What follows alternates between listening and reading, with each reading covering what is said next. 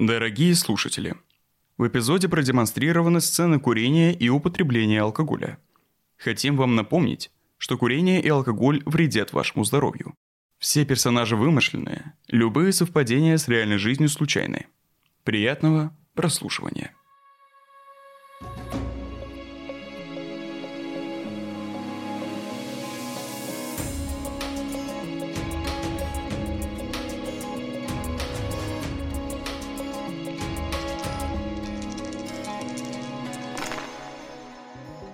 Зоя и Лёва, я рад снова вас видеть. Напомню, что в вашем багаже сейчас находятся табак для выращивания, телефон, антидепрессанты Зои, гитара, набор инструментов, Библия Новый Завет, карты игральные, мыло, две теплые куртки и спальный мешок, а также запись разговора с Сергеем, сигареты, скриншот из группы про маньяка, газета, книга Сергея «Записки любовного орла», вырванная страница из книги и пакет с едой от Кости. У Зои в кармане 2300 рублей, а у Лёвы 2450. Как вы помните, Костя оставил вам 2000 рублей. И я разделил их между вами. Спасибо большое. Игроки, после перерыва стоит вспомнить, что с вами происходило на протяжении четырех серий.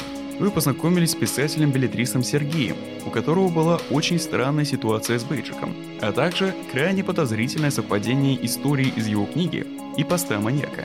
У вас есть номер продавщицы привокзального ларька, которая поведала вам историю об однокласснике Славе и его умершей от рака жены Марии. Максим Анатольевич, ваш сосед и главврач онкологической больницы в Тюмени, возможно, имеет проблемы с законом, потому что в его учреждении пропадают медикаменты. Его жена очень любит романы Сергея и даже попала из-за них в неприятную ситуацию. Стоит еще напомнить вам о таинственной смерти Кости. Игроки, хотите освежить в памяти что-то еще? Ну, наверное, мы на спецвыпуске многое освежили. Я бы только Next Step, наверное, проговорила. Мгм. Так, мы хотели посмотреть фан-группу «Маньяка». Еще Мгм. раз, может, там что-то новенькое. Мы хотели прогуглить текст с бумажки. Который Костя. Да-да-да, из туалета. И что-то у нас какие-то сомнения. А, Костя еще сказал, что вы все сговорились. Да, Какой-то да. был ситуацион с Но не ним. получится у него спросить. Да, ну может как-то мы про это узнаем, просто надо помнить. И, короче, непонятно, что с Бейджиком и что с Максимом и Сергеем, потому что они оба какие-то Мутные. мутные, и они друг с другом еще в какой-то непонятной связке. Особенно я не понимаю, откуда жена Максима получила эту... Книгу? Ну да, ну типа как будто Сергей типа не самый популярный писатель. Ну, слушай, да, это же обычный такой бульварный роман. Она может там сначала купить Донцова, потом Сергея спокойно. Но просто вот мы услышали, что Сергей говорит, что она читала и сама к нему подошла, а может наоборот. Может Сергей пытался через жену как-то к Максиму. Ну короче, Возможно, в общем, возможно, там да. какие-то странные мутки, надо обратить на них внимание. Сериал «Россия-1» начался. Ужас какой, не надо. Отлично. Начинаем новый эпизод нашей игры. Мы остановились на том, что вы обнаружили труп вашего хорошего знакомого Кости в туалете вагона. К вам подошли полицейские и попросили пройти с ними. Вы согласились.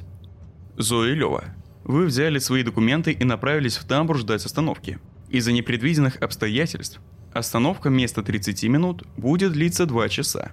Вы стоите рядом с двумя полицейскими и их собакой. Поезд уже замедляет ход. Громов Алексей Александрович, сержант полиции.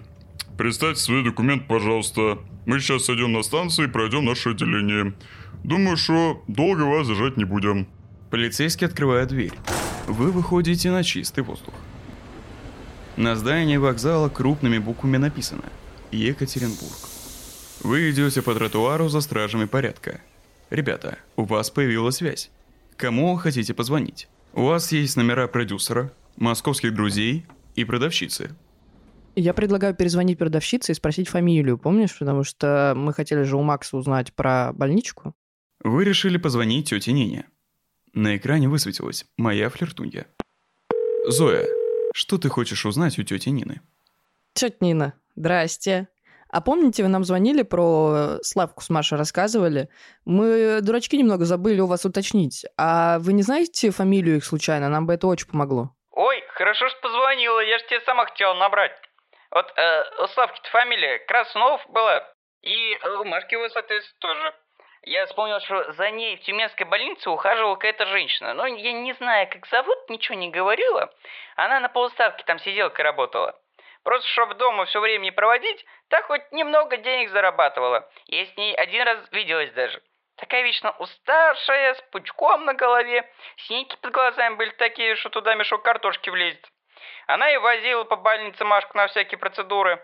Вот когда Машка умерла, землей пухом, эта женщина вместе со Славкой рыдала. Он и потом большую сумму денег подарил. Ну, за помощь. Говорил, ему так легче будет. Спасибо вам, тетя Нина, очень полезная информация. Может, еще что-нибудь у вас есть? Ну, слушай, сколько лет прошло? Может, что-то какой-нибудь конкретный вопрос есть у тебя? Может, спросить про женщину, которая э, ухаживала за ней? Чего спросить хочешь? Ну, имя. Потому что она может работать ну, как-то... Я вообще подумал, что это может жена Максима. А как сиделку звали, не помните?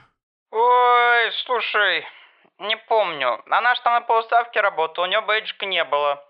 Вот, мы с ней так-то особо-то и не разговаривали. Да, с бейджиками там проблемы в этой больнице. Спасибо вам большое, тетя Нин. Хорошего вам дня. Все, давай, родная, до связи. Есть что, звоните, давайте, на проводе. На звоночке, на звоночке. Вы продолжаете идти за полицейскими. Впереди уже виднеется отделение. Когда вас проводили внутрь, навстречу из кабинета вышла женщина в форме. А за ней ваша проводница, явно чем-то напуганная. Доброго вам пути, гражданка. Все, да, могу идти? Проводница неодобрительно посмотрела на вас и скрылась за дверью. Здравия желаю, Гришна Валентина Родионовна. Валентина выглядит лет на 40-45. За линзами очков видны серые уставшие глаза. На лице не видно следов макияжа, а каштановые волосы давно не видели ухода. Слушайте, сейчас допрос будет небольшой. Вы не пугайтесь, нам просто информация нужна. Ну, сами понимаете. Зоя, тебя приглашают в кабинет для допроса первой. Ты заходишь в маленькое душное помещение. Его потрескавшиеся стены окрашены в бледно-желтый цвет. У окна стоит дешевый стол и два стула по разные стороны от него. Гражданка, присаживайтесь. Дело вот в чем. В стране истерия происходит настоящая. Поэтому все странные смерти тщательнее начали проверять. Начинаем расследовать новое дело маньяка, а оказывается, это и не маньяк вовсе. Пассажиры говорят, что вы общались с Константином. Расскажите, что вы знаете о нем? А вопросик, а мы как свидетели по этому делу проходим? Да, девушка, вы главное не переживайте, вы пока просто свидетель. Пока? Но это все зависит от ваших показаний. Ну что я могу рассказать? Костя с диагностированным биполярным расстройством достаточно м- сложный парень был. Мы с ним познакомились только в поезде, поэтому не очень хорошо его знаем и не дружим с ним давно. Просто вот познакомились, он нам что-то про себя рассказал. Не знаю, что из этого правда, а что нет. А в азартные игры играл, мухлевал, а может, кого-то разозлил. Не знаю, если честно. А нашли мы его просто, когда проводница нас позвала и увидели. Вы говорили про азартные игры и о его мухляже. Он вас выигрывал? Да, он нас выиграл, но он потом нам вернул все деньги. А просто сказал, что это для него азартно и забавно. Насколько вам известно, он играл только с вами в поезде? Он играл еще с Андреем. Это тоже просто человек из поезда. Мы больше с ним особо не общались. Но мы ему тоже сходили, деньги вернули. Мы ему не говорили, что Костя мухлевал. Ну, допустим. Видите, мы добропорядочные граждане. Нам также поступила информация о конфликте между вашим другом Львом и Константином. Очевидцы слышали, как парни говорили на повышенных тонах, и после разговора Константина видели очень расстроенным. А незадолго до своей смерти он заходил к вам с подарком в виде продуктов. Это все, что он вам принес? Слушайте, я не знаю ничего про их драку. Я очень давно знаю Леву, знаю, что он не способен ни на какие такие вещи. Вот, но это вам лучше у него уточнить. Также проводница говорила про какой-то инцидент с наушниками. Что это был за инцидент? А, ну, мы услышали, проводница вышла, сказала, что наушники пропали в поезде. А Костя нам до этого, когда пришел с остановки в Москве, сказал, что как раз наушники купил. Но мы немножко заподозрили, особенно учитывая, что это было после махинации с картами, и Лева у него пошел узнавать. Возможно, кстати, после этого они сагрессировали друг на друга. Но, опять же, лучше спросить у Левы. Хорошо, Зоя Васильевна, я вас поняла, записал, можете идти. Пригласите Льва войти, пожалуйста. А, извините, пожалуйста, только я хотела вам еще сообщить. Мы просто, когда увидели место преступления, заметили, что там нет шприца, какая-то странная вещь, вот. И, если честно, я не очень верю в то, что Костя мог сам э, наложить на себя руки, поэтому стараюсь, так сказать, помогать следствию. Спасибо. Конечно, очень странно, что вы обратили на это внимание, так сказать Немногие гражданские лица могут подмечать такие несостыковки, но спасибо вам. Пригласите Льва. Давайте узнаем, что происходило у Льва во время допроса Зуи. Лева, Во время допроса ты сидишь на одной скамейке с женщиной в наручниках. На вид ей около 30 лет. Но в волосах уже проблескивает седина. Она одета в легкую потертую куртку, брюки и дешевые на вид сапоги. Полицейский отрывается от подписывания бумаг за столом и обращается к ней. Граждан, как штраф платить будете, а?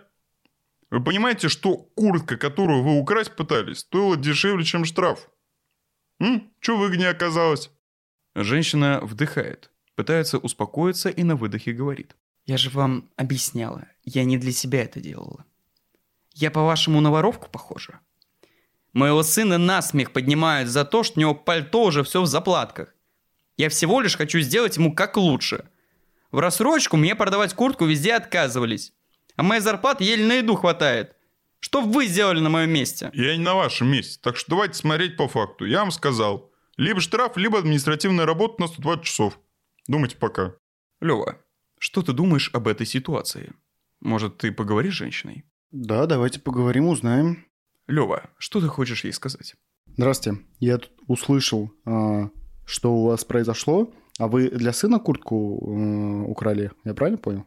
Ну, как украла? Ну да, украла, но пришлось.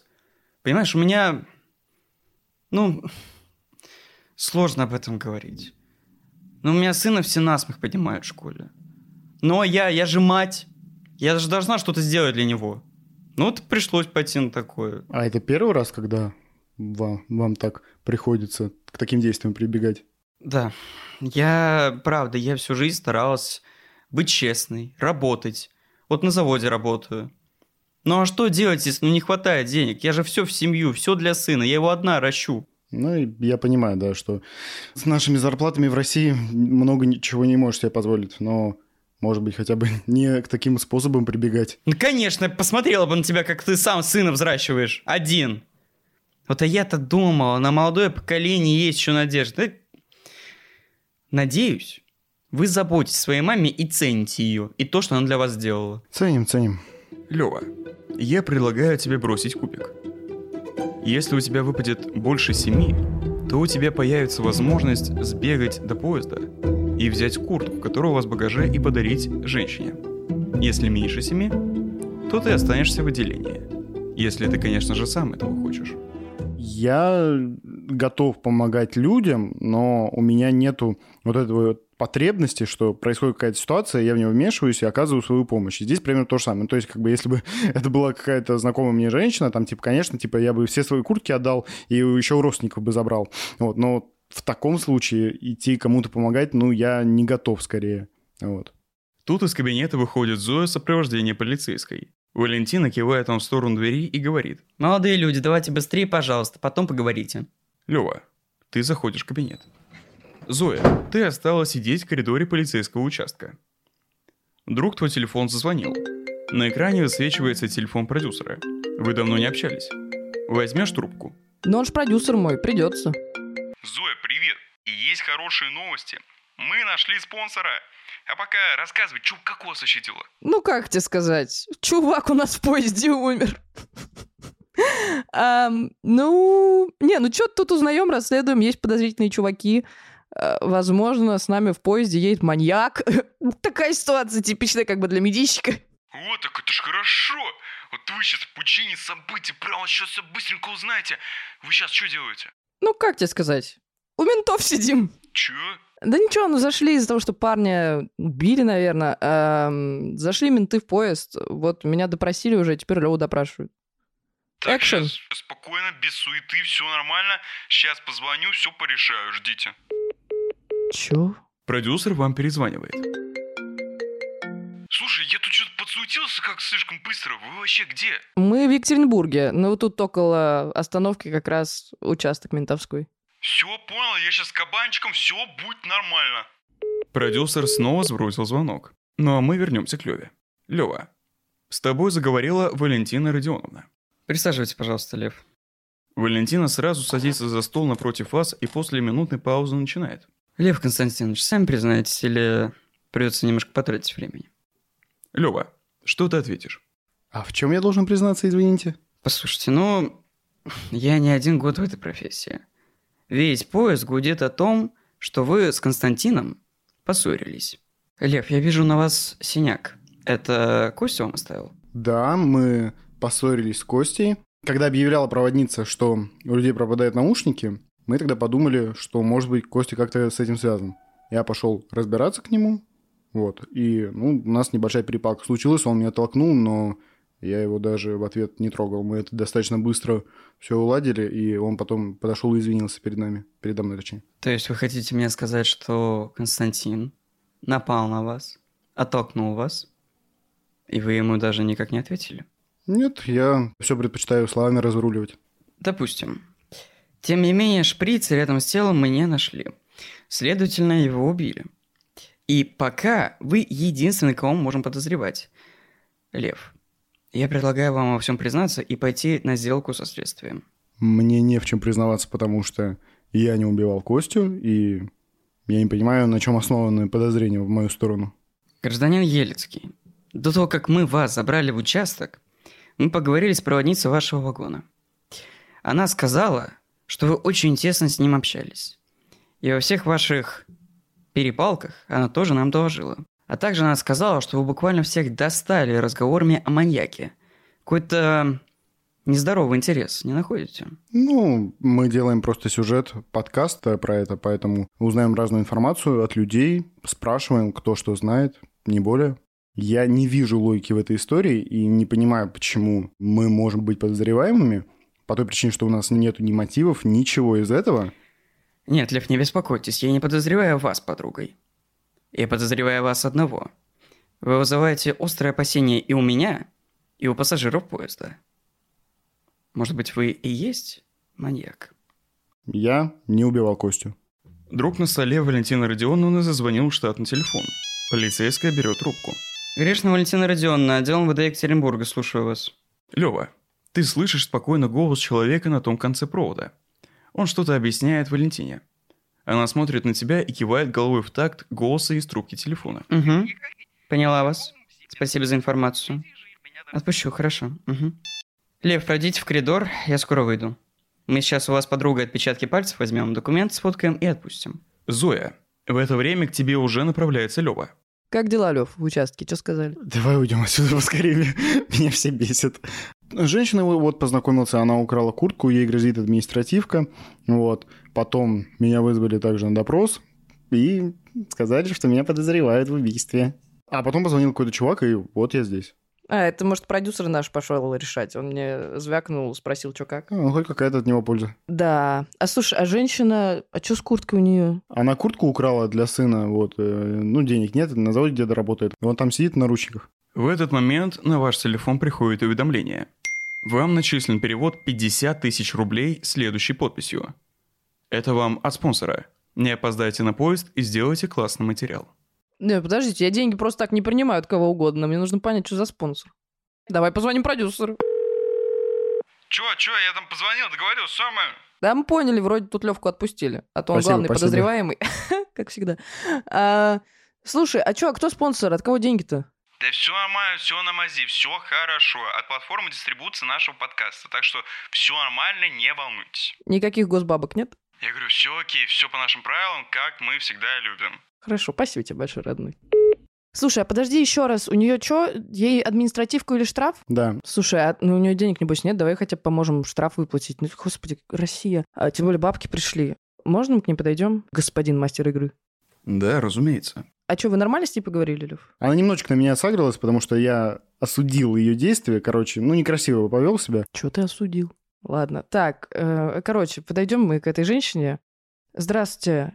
Извините, пожалуйста, мне тут друг мой рассказал, в какой вы ситуации. Э, мне очень жаль, что так произошло. А сколько штраф вам говорят? Пять тысяч. Я на эти деньги, знаете, сколько буду работать? А может, мы вам поможем? Вы не против? Ну, что вы хотите за это? Да ничего не хочу. Просто в России живем, как-то выживать надо всем вместе. Давайте мы вам скинем 5 тысяч, только можно вы заплатите, правда, чтобы никуда это не ушло. И это куртку сыну. Давайте еще сверху просто докинем сыну куртку купить. Спасибо, правда, я... Вот я постараюсь сына вырастить, честный человек, вот прям как вы, девушка. Не надо, как я. Но как-нибудь разберетесь, я верю. А сколько вам нужно на куртку? А то я не разбираюсь. Сколько стоит ВКБ? Да тысячи две буквально. Ну, представляете, вот за две тысячи меня готовы были...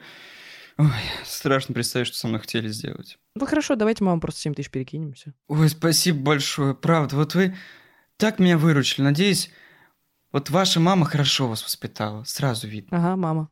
Ну ладно, и тебе спасибо, мальчик. Вот все-таки глаза у тебя добрые, хорошие. Игроки, с вашего банковского счета списалось 7 тысяч рублей. К вам подошел полицейский, чтобы забрать вас на дактилоскопию. Я не буду свои отпечатки пальцев давать. По законам Российской Федерации я имею право отказаться, если они задержаны. Я тоже не буду сдавать. Полицейский проворчал себе что-то под нос и ушел. Теперь Валентина Родионовна разговаривает с вами язвительно. Она явно недовольна тем, что отпускает вас. Все, давайте на выход. Я с вами в вагон пойду.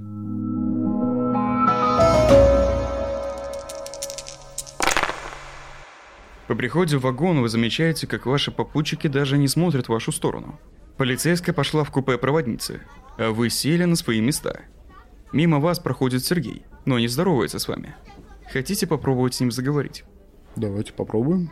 Вы окликнули Сергея несколько раз, но он прошел мимо, проигнорировав ваши слова. Все пассажиры вокруг вас презрительно оглядываются, а затем переговариваются между собой. Вы слышите отголоски их слов. Слышал, что произошло? Не выгонит их? Уйти правосудия. В соседнем плацкарте Максим Анатольевич лежит вместе со своим сыном, пока его жена сортирует вещи по чемоданам. В этот момент к ним подходит полицейский и кивком головы зовет отца семейства на разговор. Максим оставляет свою семью в плацкарте и направляется с полицейским в тамбур. Игроки, хотите послушать, о чем они говорят? Ну, почему нет? Вы решили подслушать разговор Максима Анатольевича с полицейским. Максим Анатольевич заметно нервничает. Слушайте, я разберусь. Зачем такой беспорядок наводить, когда я сам могу решить проблему больницы? Понимаете, что хуже будет? Давайте договоримся. О чем договоримся? Вам повезло, что мы прямо сейчас вас не повяжем. А до Тюмени доедем, там уже разберемся. Пробирку, которую мы нашли рядом с пацаном, быстро пробили по базе данных. На ней серийный номер вашей больницы. Оправдание есть? Почему сразу ко мне подошли? Если мы можем узнать, откуда пробирка, то узнаем и как выглядит нужный нам человек. К тому же, мы особенно присматриваемся к людям, на которых приходят доносы. Какой еще донос? Разговор окончен. До Тюмени мы поедем с вами в одном отсеке. Пройдемте.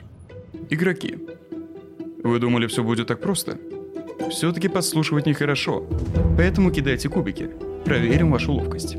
Если выпадет больше 10 очков, вас никто не заметит.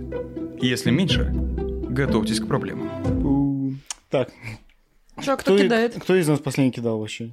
Не знаю, ну ты решил подслушивать, ты кидай. Лева, ты выкинул два очка. Когда Максим Анатольевич развернулся к двери, чтобы выйти из тамбура, вы не успели скрыться и попались ему и полицейскому на глаза. Ваш сосед поднял брови, и выражение испуга на его лице быстро сменилось злобой. Ага, опять подслушиваете. Вот никаких границ не видите, да? Господин полицейский, эти люди уже не первый раз следят за мной и подслушивают. Да не только за мной.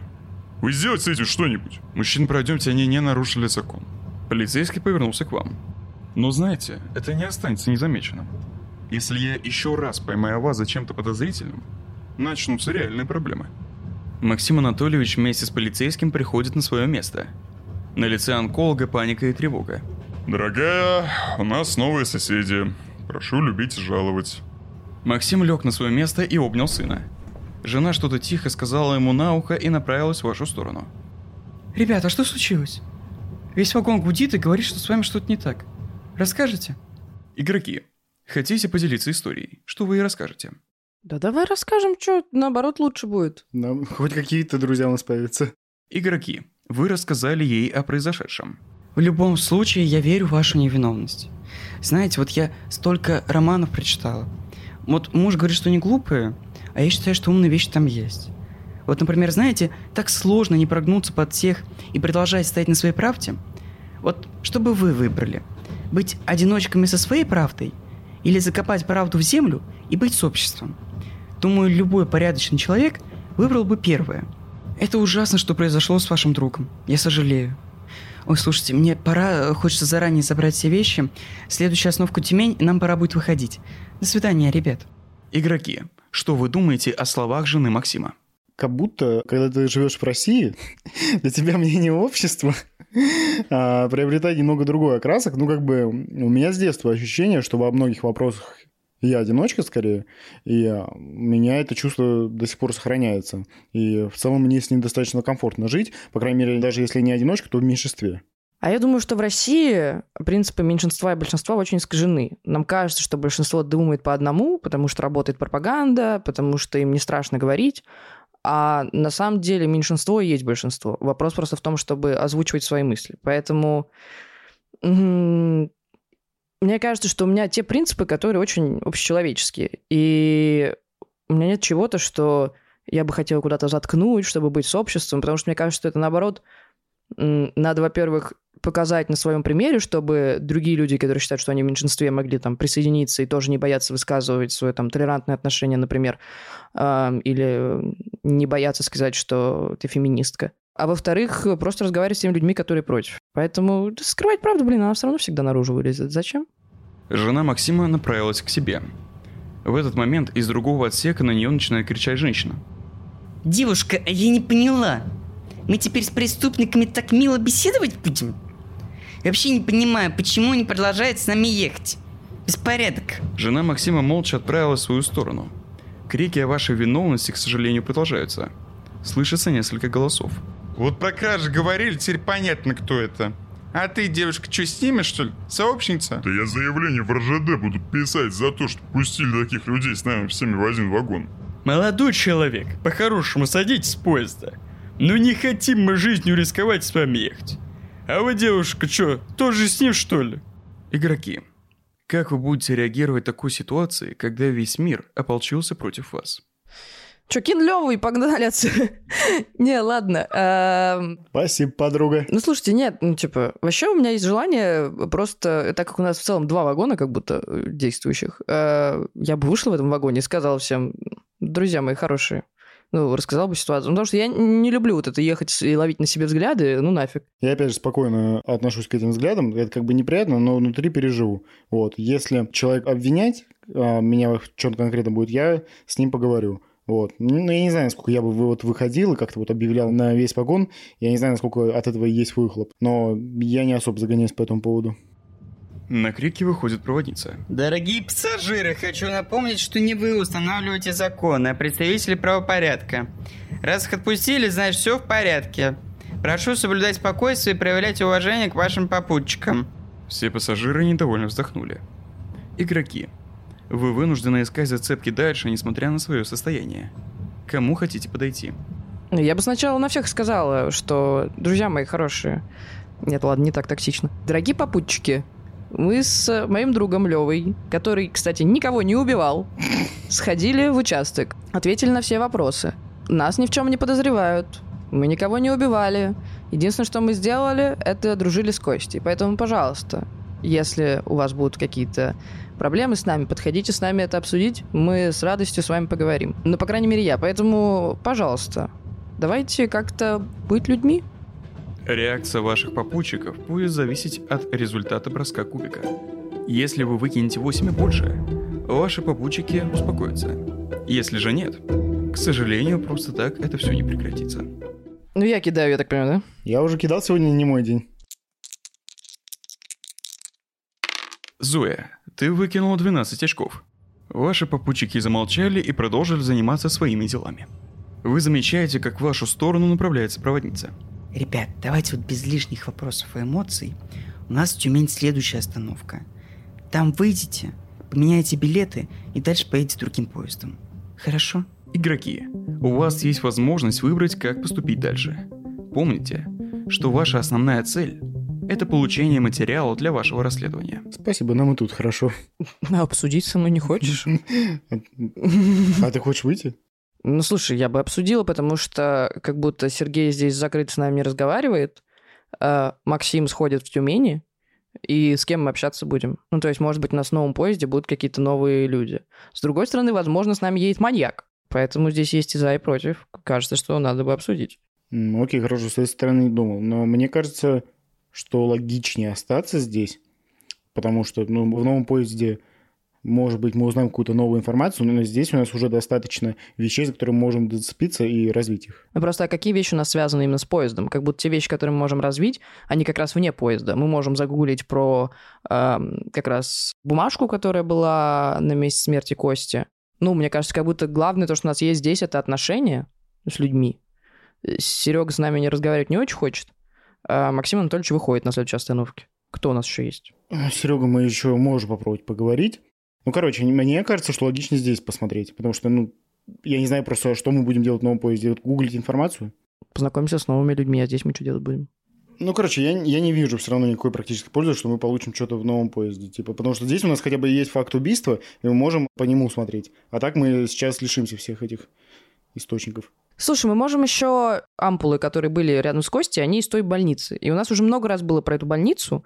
Мы можем выйти в Тюмени, э, сходить в эту больницу и как раз напрямую спросить и про Машу со Славиком, и спросить, э, ну, короче, что-то там как-то узнать, а потом сядем на другой поезд какой-нибудь. Татьяна Михайловна, мы же можем на любой поезд поменять билет? Да-да-да, абсолютно на любой. Вот я этого не говорила, но вам могут даже дать классом выше.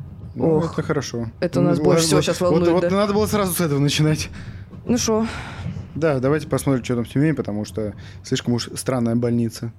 Дорогие слушатели, о последствии выбора наших игроков вы узнаете в следующей серии. Сейчас мы получим экспертный комментарий по поступкам героев от психолога компании Zigmund Online, партнера нашего проекта.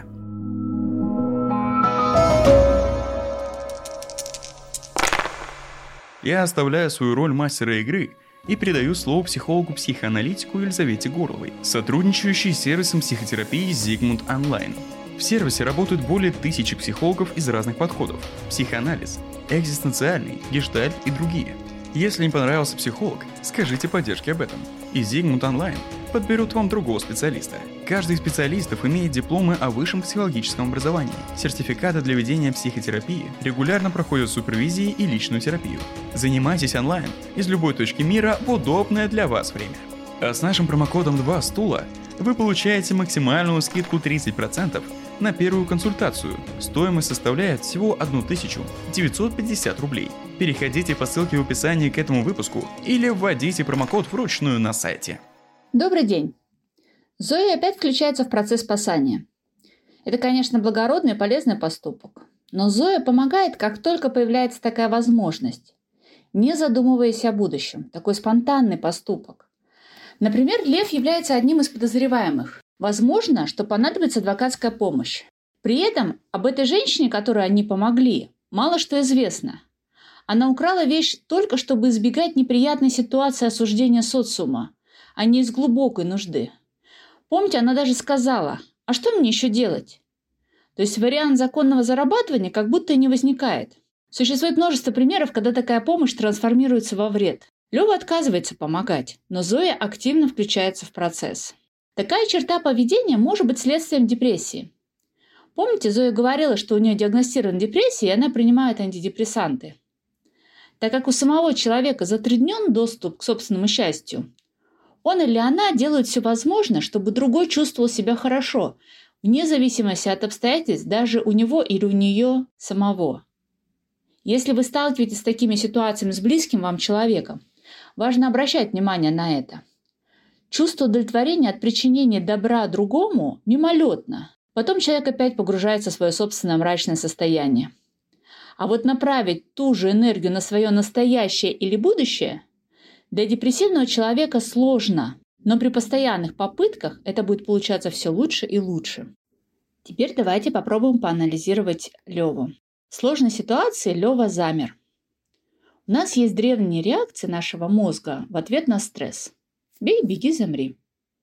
Обратите внимание, Лева стал крайне осторожно подбирать слова при разговоре со следователем. Следующая реакция – сбежать. «Давай сбежим скорее, меня все бесит». И в ситуации с социальным неодобрением пассажиров в поезде тоже выбирает тактику сбежать. Обстоятельства становятся невыносимыми для него. Человек, неуверенный в своих силах и своей правоте, переоценивает других людей и переоценивает трудности, с которыми ему предстоит столкнуться, недооценивая вместе с тем свои собственные ресурсы. И именно поэтому Такие люди часто откладывают принятие на себя ответственности и соглашаются на решение других. Помните, он согласился на решение Зои покинуть поезд. Но в результате такой тактики избегания возрастает обесценивание себя и увеличивается чувство беспомощности. И еще обращает на себя внимание такое явление, с которым ребята столкнулись – массовая истерия. Она основывается на страхе, прежде всего страхе смерти, и на идентификации своего идеального «я» с лидером. Эта принадлежность способствует трем психологическим трансформациям.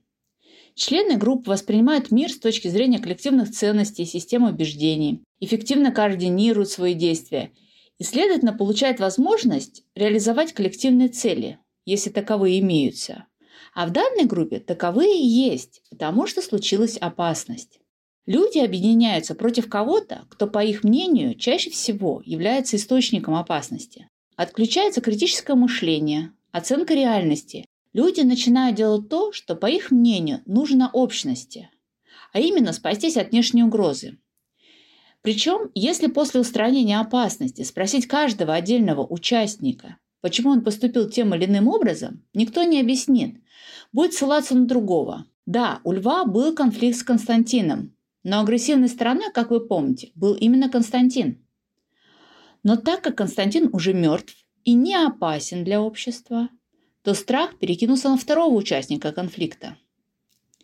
Здесь что-то произошло за нашей спиной. Мы не знаем, откуда пошли слухи и кто являлся лидером такого настроения. Про конфликт с Костей сначала никто и не знал, а вот у следователя уже была информация о нем. Здесь помогла авторитарная речь другого лидера, проводницы. Она, являясь представителем власти закона, установила новый порядок. Данный порядок не дает возможности для выхода агрессии, Поэтому он не всем нравится, но и перечить ей не могут. Опасная ситуация. Мы все можем с ней столкнуться. На этом сегодня все. Хорошего всем дня и интересных размышлений. Большое спасибо нашему эксперту за такой подробный анализ героев. На этом пятый выпуск подошел к концу. Всем пока!